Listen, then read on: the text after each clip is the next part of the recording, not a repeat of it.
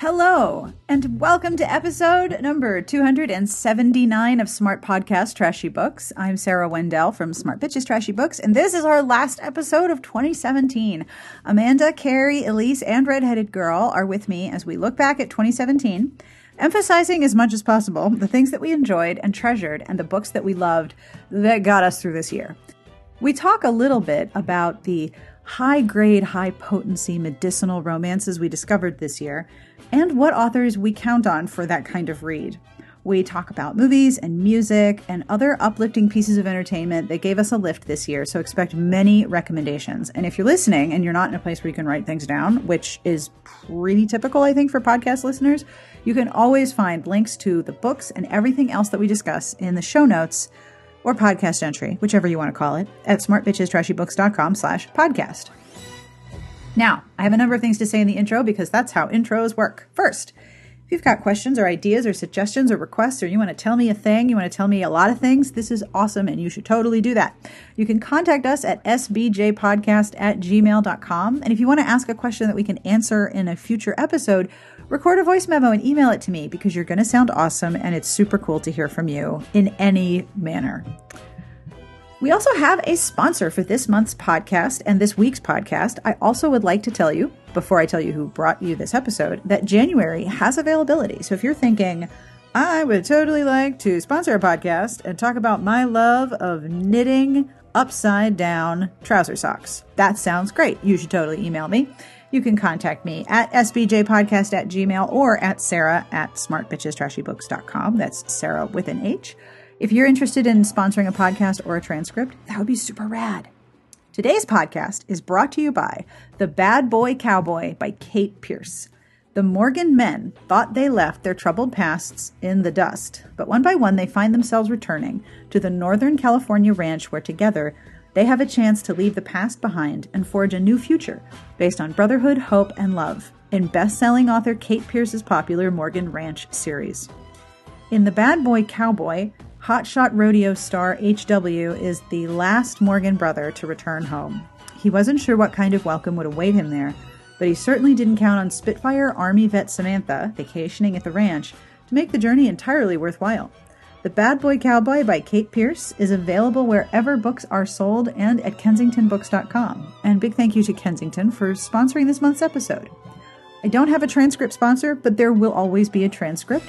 And if you would like to help the show or support what we do, the transcripts are a great place to start. If you make a pledge at Patreon, even as little as a dollar a month, it makes a massively appreciated difference in helping me transcribe older episodes because some people like to listen, some people like to read, and both of those things are okay.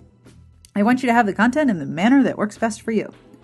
Now, if you are traveling, and you probably are, I would like to invite you to have a look at our affiliate link, audibletrial.com slash smartpodcast. That's audibletrial.com slash smartpodcast. You can receive a free audiobook and a 30-day free trial of Audible, and you can try as many audiobooks as you can during that free trial. Just dive on in. I would love to tell you, though, that although they are abridged, there are several Georgette Heyer novels that were narrated by Richard Armitage and that's really the best assembly of words I could give you about audiobooks, right? I mean, they're incredible. I also want to recommend Lucy Parker's books, one narrated by Morag Sims, that would be Pretty Face, or Act Like It, narrated by Billie Fulford Brown. Zeb would like you to know that the FedEx person has just arrived and he is very upset about this, but he also recommends an Audible free trial. The music you're listening to is provided by Sassy Outwater. I will have information at the end of the show as to who this is, but I bet you know, and I bet you can recognize this song. But it's still my favorite December music, so I hope you're enjoying it as much as I am. One last thing before we start this big group discussion and party. I have received word of several new reviews for the show at different podcast outlets, including Apple Podcasts and Podbean. And it's really, really cool. Normally, I advise people not to read their own reviews, but the things you say about the show are so lovely. Thank you so much for leaving a review, for subscribing, for telling a friend, for helping the show grow, but most of all, for being here. So let's get started with our 2017 wrap up. Redheaded Girl, Elyse, Amanda, Carrie, and I are ready to go.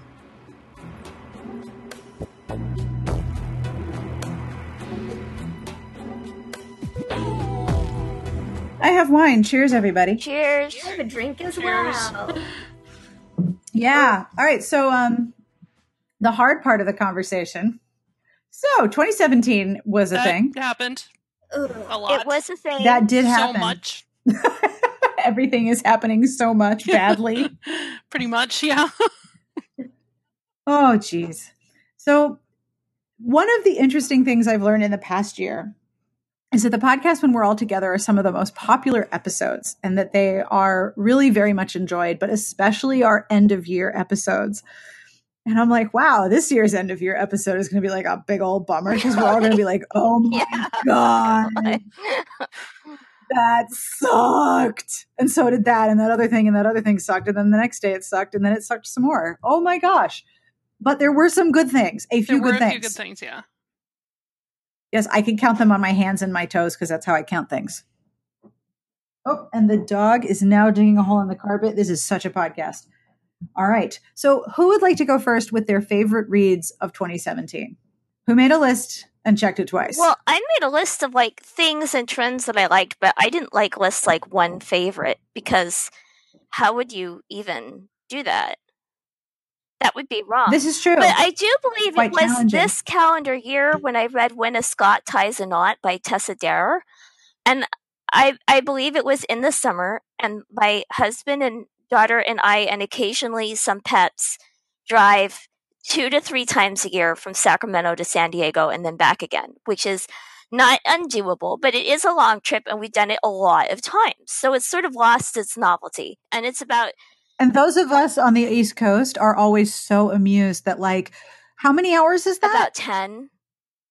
yeah, that's like all of the East Coast, I mean, depending on where you start. By the way, having said that, like 50% of the ensuing comments are going to be, well, I can do it in six. Or are you kidding? It takes me two days. Like time varies dramatically. Some it depends on how are universal. it depends on how often you stop to pee. It depends on if you do any detours to look at stuff. It depends on if you get caught in LA traffic, which you will. And it depends on if there is a horrible, hideous wreck. And right now, it depends on if the southern half of the state is actually on fire.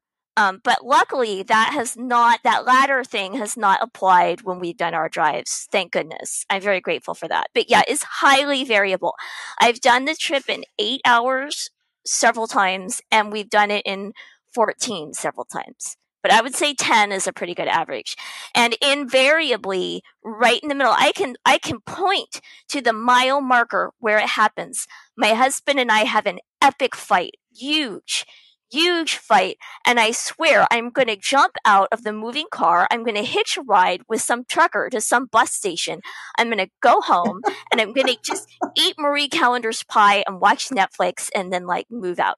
And and inevitably by the time we actually get to our destination, I've calmed down. So Tessa Dare in the middle of this argument, I gave up and just started reading When the Scot Ties a Knot, and I believe that she saved my marriage because if I had jumped out of the moving car, I would have lost my place. Right? we couldn't have that. And you know, No, like so work. yeah, it was fine. And and and yes, I do want to reassure anybody who's invested in the state of my marriage that everything is happy. We're fine now. And I've learned to just pencil in. You get gas here, you get food here, you have the argument here, and you resolve it here. Like you can mark it on the map. But thank you, Tessa. If I have to pick somebody, I will I will pick when the Scot ties the knot. Are you sure you're not driving by like a hellmouth? No, it's just I- road I- Well, I I think there's Yeah. a, it's uh, there's a hellmouth there. I'm positive, possibly several. Yeah, I mean there are aspects of that drive that are really lovely, and there are aspects of that drive that are not. But the biggest thing about the drive is just that we've done it too many times. That makes sense. Yeah.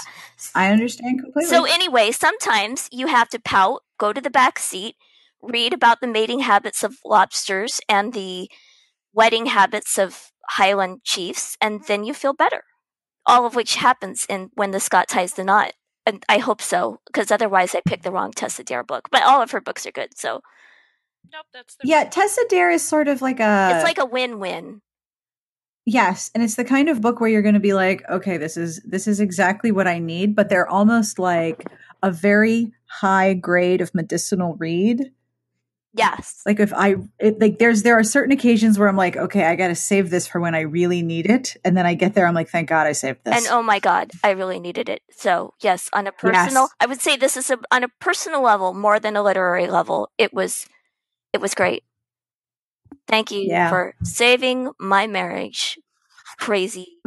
no pressure or anything. No, Yes. no, you No know, no high stakes on that. Yeah. Amanda, Yes. what about you? Um, also, I tried turning off my Xbox, but it's still going like some weird phantom machine. So that might be like the weird fan you hear in the background because I'm installing something that's still going apparently, even though the machine is off. Is this like a don't Skynet know, maybe. situation? Has it? I know I'm installing uh Wolfenstein 2, so I'm gonna kill some Oh. Nazis after. I love this plan. I love This this plan so much. um Bring it, Amanda. Okay. You and your Woohoo. and Stein. Um, so I have uh, two books that I planned on talking about that I read in 2017 and that I believe came out in 2017. Um, the first is obviously Dating You, Hating You by Christina Lauren, which I also mentioned in the Thank You podcast that we do or that we did. Um, I like this one. It's their first like romance standalone that they did. And like it's not part of a series? no, it's not a part of a series. And then Roomies that just came out is also not part not part of a series. Um, and this might be an unpopular opinion. I'm not sure, but I've been enjoying their standalones better than the the series. Not that the series each or either series they wrote was bad. I enjoyed both of them, but I'm really liking what they've done um, in their two recent standalones, and I really liked Dating You, Hating You a lot. And then the other one, which Sarah and I have talked about, that was a complete and total surprise that blew me away and was only 99 cents on Amazon was Slouch Witch. It was really Yes! fun. it was Don't read book two, but book one is so good. yeah, I'm not. I've decided I probably won't go on to read book two. I'm I'm okay where it ended, um, but it was just so fun and unexpected, and I was really glad that I spent that dollar to give it a shot. So I'm I was very happy that I took a chance and it and it worked out. So those are my two that I loved in 2017. I think for you and for a lot of readers, Christina Lauren is also sort of like a very high grade medicinal level. Like, this is the medication that you need to go and pick up personally at the pharmacy. You can't just like phone it in. You have to go through extra steps and show your driver's license. That's the sort of high grade, high quality, high grade level of book that we're talking about. And they're here. the author that I frequently recommend to readers who are new to romance and want something contemporary. Those are they're usually my go-to. Um because I've read most of their stuff and I have really good faith in their writing. Um so even if they come out with something that I haven't finished or I haven't read, I would still feel comfortable recommending them. and they write great dialogue. They do. It's great. And it's so interesting that there are some writers who started in fanfic where they didn't like necessarily grow out of that style because I think fanfic has a lot of styles in common and the two of them have grown so much over the books that they have written to the point where I'm surprised not more of their work is optioned because it is so both visual and auditory in the way that they write. I feel like as someone who reads a lot of fanfic, one of those styles is this is definitely not how you should have anal sex. I've read that in Harlequin though it's not exclusive to, to fanfic. Like someone who has not done adequate research is writing this and and don't don't follow these instructions. I feel like their books are very realistic. I liked that in one of their books, Sweet Filthy Boy, like the heroine gets her period, like things happen um that kind of break you out of that normal romance fantasy. No one gets their periods, no one discusses birth control. Everything happens as it should be, sex wise, that sort of thing. They have great supporting characters too in um, that book. They've got the couple that's married and they have like a toddler and they have this fantasy of themselves as still being really young and hip and partying, but they have to be in bed by 10 because they're really tired and the babysitter needs to go home. And Very it was true. just so cute. All right. Uh redheaded girl. What what did you Yes. most enjoy in 2017? Um, I'm gonna go with two because, like Amanda, I too am a rebel. And um, the first I'm gonna say is uh, "A Hope Divided" by Alyssa Cole. That is on my I- list too. I- yes.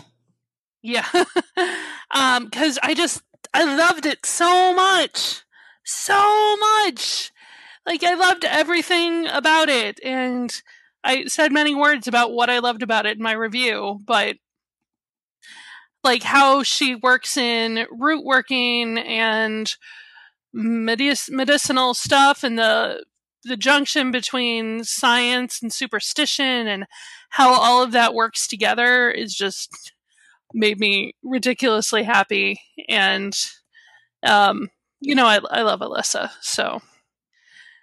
So that was one of the the best reads that I had of the year. I've I've had like the past couple of months I've just been like I don't want to read things. I just I don't want to. Um but that was one that I could not put down and devoured in like a day and a half. For me, there Um, have been a number of books this year when you said I don't want to read things. There have been a number of times this year where I've picked up a book and my brain has been sort of like, look, I have been dealing with you on Twitter and I have been dealing with reading things on the news and I have been I have I have X amount of processing that I can do and reading fiction is not within my processing right now. Like my brain's like you can look at Reddit or you can look at like two things on Instagram but you need to go stare at a wall. Like I don't have the mental energy to read sometimes. And Mhm. Alyssa Cole's both of both of her books this year were such good uses of my brain, like my mental energy. It was so worth it to have m- made that effort. You know what I mean? Yeah. It was nice having something that was super emotionally intense and just tense that I was like, I can enjoy this tension because I know it's going to work out and everything's going to be fine. And that's why happily ever afters are important. Thank you. Just saying. So true. Anyway, the other book I'm picking is The Romance Reader's Guide to Historic London by Sonia Rollard. Um, because I read, I mean, I read travel guides like, like novels, because why not? Um, but also it was because of that book that I was able to go take that incredibly hilarious picture in front of White's where I'm looking very like angry at the patriarchy. Because she tells you exactly where White's Gentlemen's Club is. There's no sign or anything. You're just supposed to know. And they wouldn't let me in. So I took an angry selfie outside of White's because fuck the patriarchy. yes, all of it. yes. And I I didn't make it to the actual pleasure gardens, but because it's just a park now. Um, but the Museum of London has sort of a recreated pleasure garden where you can sit and look at beautiful 18th and 19th century costumes that have been lovingly, extraordinarily lovingly displayed. And little dramas that are projected on the wall. And it's it's a great way to sit and rest your poor tired feet because you walked for 15 16 20,000 steps that day already. For 4 days in a row at that point and I wasn't planning on going back to the Museum of London but she was like it has the Vauxhall I don't even know how to say it the pleasure Right. gardens in the Museum of London so go and see it. And I was like, okay, I'll go see it. And they also have the the Olympic torch from the 2012 games. So that was pretty cool too. Um, it's not romance related, but it was still cool. Um, I did not see Prince Harry before his engagement though, but congrats, Harry and Meghan. I'm really happy for you. Okay, go on. Somebody else go. Okay. Elyse, can you holler into your microphone and tell us what you think uh, was your favorite things of this year? Uh, I just finished "Wrong to Need You" by Alisha Rai, and also, that was so good. also on my list. It was so good. I did not realize I was being peed on while I read it. I just have to say, That's Elyse, how good it was. I Elyse, I just scheduled the tweets for that review for tomorrow, and I did mention the pee. sure so delightful. just a heads up, and you're tagged in it. Just wanted to let you know. I think this book was so good. I was be I didn't realize I was being peed on. It's like the perfect back cover copy blurb. I don't know how much say Pam has in those things. I don't know if she can she can make that happen. we're we're gonna find out basically. Okay, well that's good to know. Um, no, so the P story for those of you who aren't going to read the review, so it doesn't sound like I have some weird fetish. I shouldn't fetish shame. I apologize if you're into pee, That's your own business. I'm sorry. Um, I was at the cat cafe reading, and one of the cats there is partially paralyzed, and so periodically has issues with incontinence. Like you have to be very careful picking her up because if her bladder is full, she will leak. And so she was sitting next to me, and I knew that I was supposed to be vigilant for pee, and I was not vigilant for pee because I was super involved in the book. And all of a sudden, I'm like, why are my pants really warm? And it was because a puddle of urine was slowly making its way over to where I was sitting. And I actually had to leave work early that day and call my boss from the car where I was sitting on a towel and explain to him that I had to go home now because my jeans were soaked in cat urine. So that was cool. I mean, as far as excuses go, that's got to be in the top ten. He said he's actually never had anyone tell him that before. Like he was he was impressed. Yeah. So, So next time, keep spare pants in the car. right. People are like, Oh, are you not gonna go back to the cat cafe? And I was like, Fuck that, I'm just gonna keep spare pants in the car. Exactly.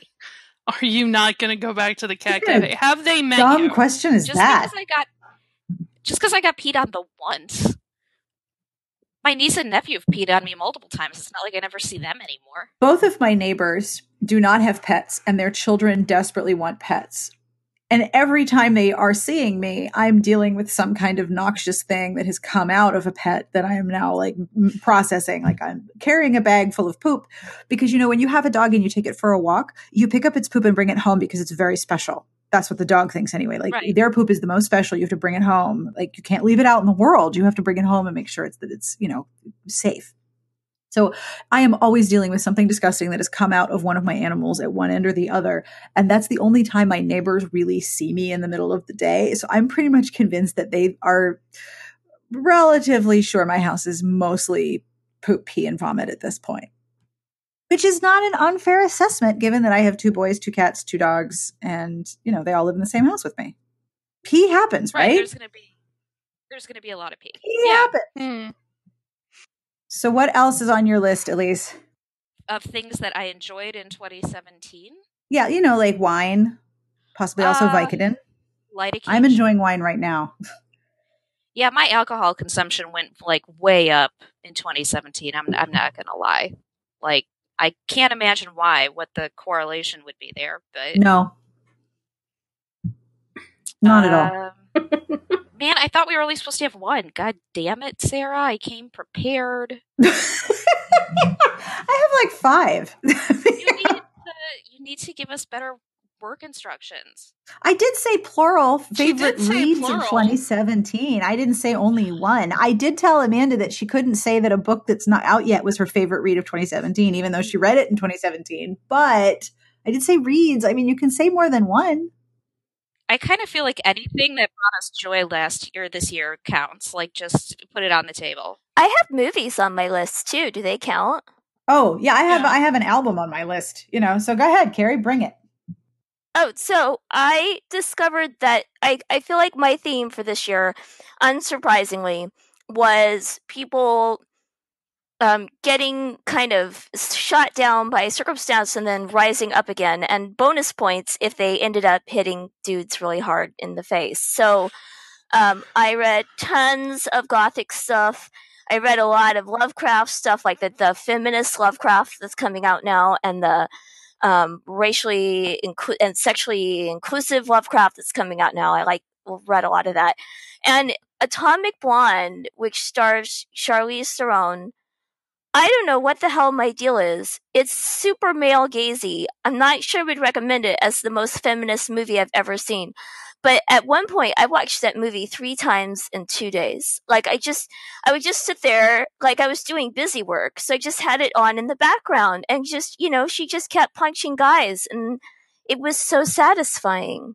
And she was only punching really bad men. So, you know, I, I don't know. I needed that. Wonder Woman, of course, was fantastic, like truly wonderful.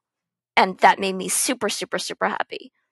And um, also, Their Finest made me really happy. That was that little um, British movie that, um, and I'm not actually positive what year it came out, but this was the year that I finally got to see it, and it was really wonderful. And they were you know, t- very different stories, but stories that made it seem worthwhile to get up and call my fucking senator one more fucking time about fucking net neutrality and then, you know, put on socks and, you know, get up for another day, you know, that kind of thing. Can we talk about Thor Ragnarok too? That it was amazing. Oh, I loved it. I loved so much about it, but I loved most of all that everyone in that movie seemed to be having a really good That time. movie, like it, it restored my faith in the Marvel universe that Doctor Strange broke into a thousand tiny pieces with its ableism. So it looked, yeah, it was like everyone was having fun and they recorded it. What I find fascinating is that 2017 is the year of the Dunkirk triptych. Their finest was involves Dunkirk. There's, you know, Dunkirk. Um, and then Darkest Hour, which I have not seen yet, um, involves Churchill on his lead up to the We Will Never Surrender speech. And I feel like this was a, a massive global coincidence. But there's something about that story that's really resonating for people. I felt like too with with Wonder Woman was set in World War One, but I felt like they used Yeah. a lot of imagery to give you the feel of World War One, but to give you the sort of the purpose and I and ideology involved in World War Two. Like I don't know if mm-hmm. anybody else felt like this was like in real life, World War One was kind of a prequel to World War Two, and I felt like that was really evident in Wonder Woman. Mhm. It's oh, so- absolutely. absolutely. I don't know if I would have noticed it if there weren't all these World War II movies coming out, but I thought that was really interesting. It was almost like, you know, there's like 3.5. You know, this, this, but specifically like the Dunkirk story that something is resonating with the Dunkirk story and the the survival of so many eh, with such small odds and by the, like the people ordinary people pulling together and saying what can I do Yeah. like that that is I think that feels like it's the story of 2017 With more white people in boats. Yeah. um. So. So like there there was something a couple of years ago when these movies started getting green greenlit that that twigged that and it just sort of all cosmically came together. And that's kind of So- cool. That is So kind of I cool. I would like to redirect this conversation back to Thor Ragnarok because it has led to Elyse doing a lot of Pinterest about Tom Hiddleston, and now I am pretty solidly convinced he's a serial killer. All right, I, I got to say something. I, I got to say something horrible oh Go here. You hate him. I think he is so talented and I think he is so intelligent, but he does not do it for me. I am sorry. So if you want to tell me he's a serial killer, go right ahead. But you know, I will also say that I know a lot of people think um, Bandersnatch Cumberbund is really hot, and he also does not do it for me. So there's clearly something wrong with me and my brain. If you want to convince me that Tom Hiddleston is a serial killer, I am listening. Okay. Please Wait, wait, let, let me go off just a second, Sarah. There's nothing wrong with you and your brain. There's a lid for every pot. I mean, Right. if everybody liked all of the same people, that would be a very boring world, wouldn't it? So clear, there's nothing wrong with you. No, there's say absolutely there- nothing wrong with so me. This is Go So, on, but, but that said, I have made work. That said, I have made my entire career in romance, and romance is trying to sell me books by putting wax chested, muscular men on the covers for how many decades now? And I am still like, yeah, no, what, what, what, what, what I, I am clearly a minor market segment. So please tell me about this serial killer okay, Hiddleston, first of because I'm very curious First now. of all, let me explain my theory behind why Benedict Cumberbatch and Tom Hiddleston have the following that they do. Because Tom Hiddleston obviously is like a traditionally attractive person, where Benedict Cumberbatch, I think, kind of falls outside of that line. But they've both played, this is my theory, they've both played characters who were attractive and intelligent, but not sexual. And so I think that there's this element of like the fan base that, like, what would it take to get them to be carnal? Does that make sense? Uh, yeah. Okay, so it makes sense to Carrie. Okay, so my working theory on Tom Hiddleston being a serial killer is that I have read, I think at this point, every interview with Tom Hiddleston, and he is always like super nice, never seems to have a bad day, very articulate, which means clearly he has like a head or human heads in his freezer, right? Because nobody's that nice and nobody's like that practiced. So clearly he's pretending to be a nice person because he's killed people. That's what I'm working on right now. So his niceness is a cover for the fact we've gone too far in the niceness, right? It's just now now I think it's an act and he's murdered people. I don't know. There's a couple of celebrities who are unfailingly charming and interesting in interviews, but I don't think that they've killed anybody. I'm always sus- That you know I'm of. always suspicious That I know anyone of. who's unfailingly charming. Like everybody has a bad day, right? You can't be that charming unless you have to work at it every day, and you're working at it every day because you're really a sociopath who kills people. Yeah, this is the most 2017 conversation of 2017. We were actually talking about this So can at I- work yes or the other day because the Matt Lauer news broke. And it broke the same day that they arrested as an actual serial killer in Tampa, Florida, I think. And like nobody was talking about the fact that they found a serial killer because it was like, oh, here's another douchebag who sexually assaults women.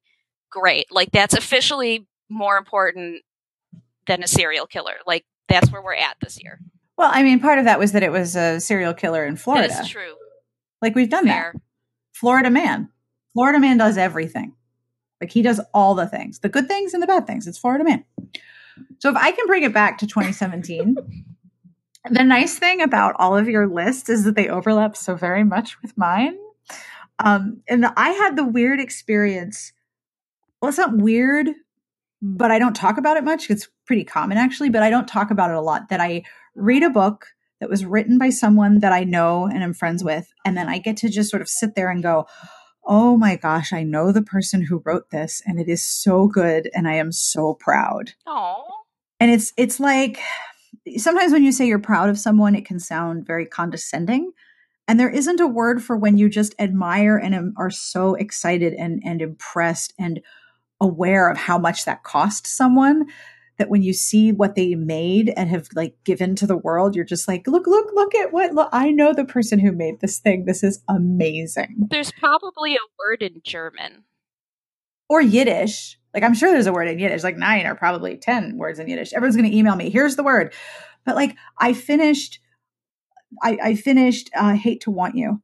And I was like, I, I know the person who wrote this and I am just so amazed. Like, wow, this is incredible. Like it, that is the best feeling, especially when you know, and there's, there's a lot of talk about how, you know, when authors are online and interacting with readers in reader spaces and in, in public spaces that you know authors are very public now about what the creative process costs emotionally and physically and financially. And i'm fully aware of all of those things because the same thing happens to me. So uh, on some level i don't know the particulars but when i read something so wonderful i think i cannot imagine how much this cost and i am so glad that it is here. Like, oh, wow, this is incredible. So I got to read something in a year when I desperately needed it and was so honored almost just just deeply deeply grateful that I got to read these books that got me out of such a crappy situation whether it was just a really bad day or a really bad month or you know year year and a half maybe so for me my 2017 list is um, a lot of books that are all women helping each other in different ways. So early, early, early in the year, I read the second Diablo Lake book by Lauren Dane. And the thing about this series is that, and I've talked about this, it's it's almost like there's these people and they're sitting on the porch and they're telling you this completely bananas off the wall story about this small town with supernatural creatures. And you're just like okay yeah keep going. So it's very storytelling style. It's very casual. The language is very casual. And then once you're once i got on board with that it was so fun but the best part about the second book for me was that um, the heroine ran for mayor against a incumbent who had been in that position for years and years and years and it was all of these different dichotomies coming together in an election that went the way I wanted it to. that was much more cathartic than I expected it to be. And it was lovely. I also loved um, Beverly Jenkins' Breathless, not only because there's a bad guy who dies of stupid, and I have a lot of admiration for any time a bad guy dies of just being stupid, but there's so many scenes of women helping each other. You know if if everyone is getting together then the women are going to make sure that there's enough food and if two girls from town go off to college everyone is going to send them letters and combs and and care packages just to say i'm thinking of you. And that particularly resonated with me because I went to an extremely small women's college in South Carolina where for most of the time I was there I didn't feel like I belonged very much because I think I was the only Yankee there for the first 3 years I was there but this year, I was asked to write a letter of encouragement during finals week to whoever has my mailbox. And there's not more than 1,100 resident students. It's not a big school. So somebody has my mailbox. There's no way that it's unoccupied. So I got to write a letter to this total stranger. And it made me think of, of Breathless that this person's going to get a piece of mail that's not a bill, that's not something random, that's from a person saying, I want you to do well and I want you to keep going and you can do this that feeling was lovely. And when I discovered that in a book, it was just the best. And then there were crows, and I really liked them a lot. I don't know if you've heard me talk about no. that. I mean, there were some crows, and I liked them I, a little. And I listened to them, like, I listened to that tr- trilogy probably twice this year. I remembered another one, but it's not romance. That's okay. I love it. Bring uh, it. The Broken Earth trilogy by N.K. Jemisin. Oh my goodness, Adam just finished that and he really liked it. So, one of the things that I think kind of gets old with epic fantasy is that it's super, super Eurocentric, right? Where it's like kind of vaguely medieval and you're kind of getting like the same world recycled a lot of the time. And she does this job, this amazing job of bringing a world um, together that is completely foreign and not familiar at all and still makes complete sense to the reader. And it's just amazing. Did you finish the blood print? I have not finished the blood print. It's currently in the book mystery, and I need to. Um, I'm going to try and like Indiana Jones and the Temple of Doom swap it out with. Because I was, did I not tell you that that would, was the problem with the the book mystery concept? I know because yeah, if you want to read a book that's in the book mystery, you're kind of fucked. But I have the the arc of the Amelia Grey book that you didn't like, and so now I'm probably not going to read that, and I want to read the blood print instead. But it's gonna oh the one with the Duke bro, the Duke bro, right? So I've got to like, I've, it's gonna it's gonna be dicey. Maybe I'll have Rich film it. Yeah, I think it would. I think it would be quite a, a dexterous, a dexterous experience. The one other thing of 2017 that I want to make sure that I mention is Kesha's album. Yes.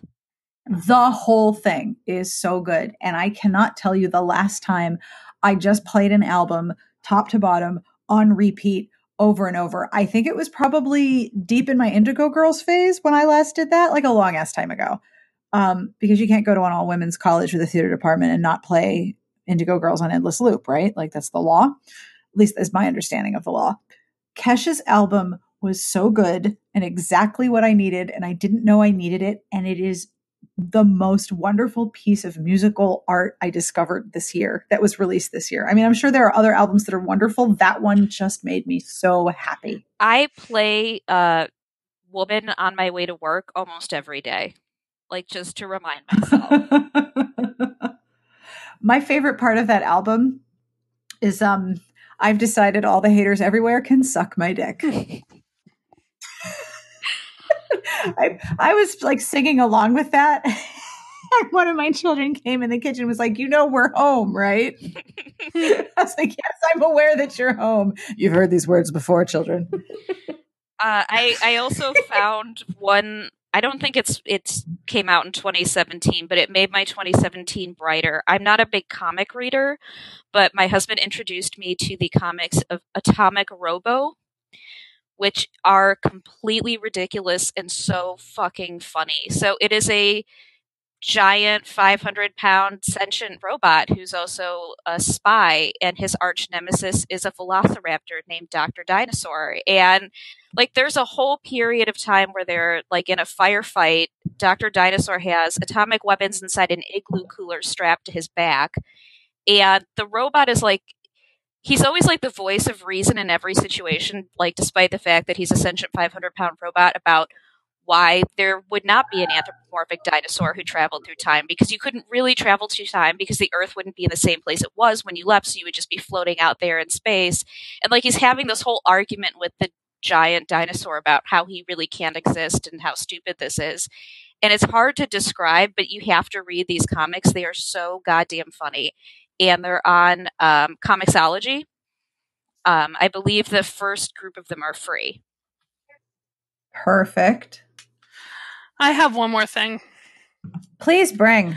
The Marvelous Mrs. Maisel. Oh, please tell me all about this. I have not started Oh, yeah. watching Yeah, it. I, I am working on the stuff you should be watching post about this. But The Marvelous Mrs. Maisel is an Amazon Prime original series um, by Amy Sherman Palladino, who you may remember as the showrunner for The Gilmore Girls. So her dialogue is fast, and she is very good at writing female friendships and women who talk very, very, very fast. And the show is set in the Jewish community in the Upper West Side, the 1950s.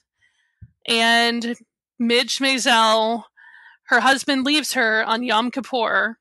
This is all As the pilot episode where he's like, I'm not happy. And she said, It's Yom Kippur. No one's happy. Story checks out. Yeah. And she drinks all the kosher wine, like all of it, and ends up at a, a open mic cafe down in the village and just launches a comedy career. As you do, as, as you does. do. And it's hilarious. It's unapologetically Jewish. Like there are jokes that I know I didn't get. And I I have Jewish friends.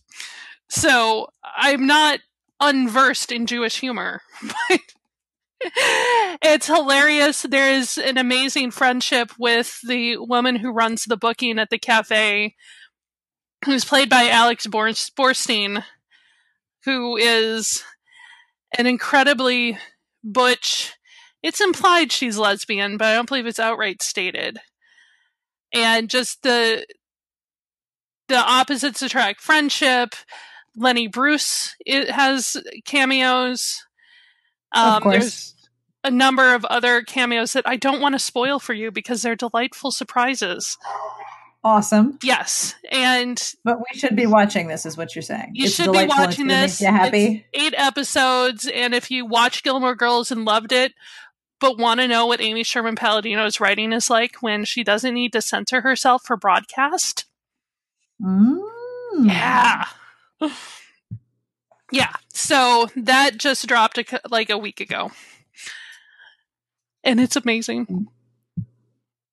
We just started watching. Is it crazy? Ugly, crazy head, not ugly face. Crazy Isn't head. it great? I, I, I just like I was so delighted. I did not expect to like it as much. And then and then after the first episode, I'm like, okay, l- turning to Adam on the couch because obviously this is not something the kids are going to watch. Let me just explain to you how interesting it was that every situation where she was in peril with from a demon, she was in a place where ordinarily women are also in peril, alone at work, being left in the building after everyone has gone home, alone in a parking lot, having a smoke cigarette, alone at home, not sure if you remember to lock the door. Like these are all normal situations of peril, and then there's demons. I oh my binged it and it's got so good. real disappointed and depressed that there will not be a season two. There's not going to be a season two. Well, that sucks. God damn it, 2017. What the hell? You know, on one hand, I love how much good television there is that I have now been able to enjoy. And and the thing is there's an end. Mhm. Like the television uh, season or the or the show or the story, there's an end. Like it's already built in. I know that they know where they're going and they're not just gonna, you know, wander aimlessly towards syndication land. But then there's no season two or it doesn't continue. And that's just a total bummer. Yeah. Whoa. Woe is us. All right. Anyone have any last comments about 2017? I'm glad it's done. yeah. I I feel like we have some tough years ahead of us, but I just am just crossing them off. I'm like, all right, that one's down. Oh, one more thing I just remembered. I love how much technology has made it easier for me to agitate my representatives from wherever I am. Oh, preach. Like Yes. I was, I dropped my kids at their music lessons and I'm walking up the hill to go to the grocery store and I get a text message from, I think it's Every Town was this one, which is all about gun control. And there was a text message. The House is going to vote on this bill, and you've indicated that, you know, this is a thing that you're interested in. Would you be interested in calling your representative right now? And I'm like, I'm walking to the grocery store. What else do I have to do? I mean, that's fine. So I text back, call. So then they connect me um, to the organization where there's a recording that tells me what the bill number is, what they would like me to say, who they're connecting me to, what the issue is, and when the vote is, so that I can say on this date this this vote is happening, and I would like this representative to vote no. So I'm like, oh, okay. But then because they know I'm, they just they just know I'm walking into the Safeway. They're like, let me run that by you one more time, and I'm like, you guys are brilliant. Whose idea is this? This it's like you know me. So they run through it again. I even remembered the number of the bill, and I don't remember numbers ever. And I'm standing in the middle of the Safeway shopping for lentils, talking to a, a staffer for my congressperson about uh it was um concealed carry reciprocity, which of course fucking passed because god damn it. But I get this guy on the phone. He's like, "Yeah, I'm getting a lot of calls about this all of a sudden." I'm like, "Yeah, you're probably going to get some more, but thanks for letting me know my representative is voting the way I want him to." And I'm leaving the grocery store, and I'm like, "I just called Congress while shopping in the grocery store and walking up the street, and all I had to do was hold my phone. It could not have been more easy. And I don't like talking to people on the phone. So I love how many ways there are to use technology to agitate and and and and get get that feeling of okay i did a i did something i didn't do everything but i did something and to quote my former senator cory booker don't let your inability to do everything get in the way of your ability to do something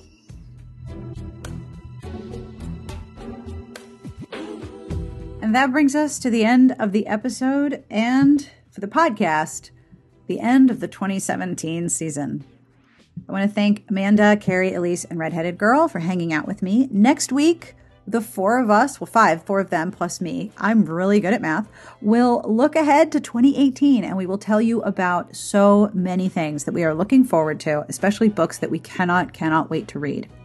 We also have a number of recommendations for you because, well, that's kind of how we roll. We're really expensive people to listen to, I know. So if you've been hanging out with us this year, I want to say thank you as well. Um, I love doing the podcast. I've always wanted my own radio show, and now I, I kind of have one. And it's super fun to know how much this show helps you out. I met a number of you this year who said that the podcast has gotten you through days and weeks where you thought, okay, well, Friday there's going to be a bitches podcast, so I might as well stick around for that. Thank you for sticking around, and thank you for listening, and thank you for hanging out with us. It is the very best thing to know how much you enjoy the show because I really enjoy producing it.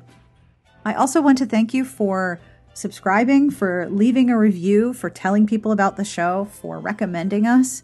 and for leaving reviews in different places where you listen to podcasts to help other people find the show. There are, I don't know if you've noticed this, a lot of podcasts, and it is amazing to me that people still find the show and, and recommend it, and our audience grows week to week. This was the year that we surpassed a million downloads, which blows my mind. So thank you for subscribing, for being part of our listening audience, for reading the transcripts, for tweeting at me and leaving comments and leaving reviews and letting people and myself know how much you enjoy it. That means the world. This podcast is brought to you by The Bad Boy Cowboy by Kate Pearce. The Morgan Men thought that they'd left their troubled pasts in the dust, but one by one they find themselves returning to the Northern California ranch where together they have a chance to leave the past behind and forge a new future based on brotherhood, hope, and love in best-selling author Kate Pearce's popular Morgan Ranch series. In The Bad Boy Cowboy, hotshot radio star H.W. is the last Morgan brother to return home. He wasn't sure what kind of welcome would await him there, but he certainly didn't count on Spitfire Army vet Samantha, vacationing at the ranch, to make the journey entirely worthwhile. The Bad Boy Cowboy by Kate Pearce is available wherever books are sold and at kensingtonbooks.com. And thanks and Happy New Year to Kensington and everyone there for sponsoring the show this month. The show will always have a transcript, and while I don't have a transcript sponsor for this episode, transcripts always happen. And if you would like to help me continue to grow the show and create podcasts for older episodes in our archives, I would like to humbly invite you to have a look at our podcast Patreon. Thank you, Patreon, for going back on your announced decision to pass the fees from the creator, that's me, to the pledges, that would be you, and saying, yeah, that was a bad idea. Let's not do that. Thank you for going back to not doing that. That's a really good plan to not make that change. So many of you have asked me for alternatives, so I am researching them as well. But if you are curious, you can have a look at our Patreon page at patreon.com slash smartbitches. Pledges of as little as $1 a month make a deeply, deeply appreciated difference in my ability to grow the show. Grow your show. You're helping me, you're helping the show, you're helping me commission transcript, and you're going to help me create the podcast into the new year. I always ask the patrons first what guests ideas they have, what questions I should, I should ask a big guest, what would they like to know, what would they like to listen to. And it's lovely to hear from them. So I hope you join the group. Thank you again so much for even considering it. The music you're listening to is provided by Sassy Outwater. She's on Twitter at Sassy Outwater. This is Deviations Project. This is Adeste Fideles. It's my favorite holiday music, and this is the Dance of the Sugar Plum Fairy from Tchaikovsky's Nutcracker Suite.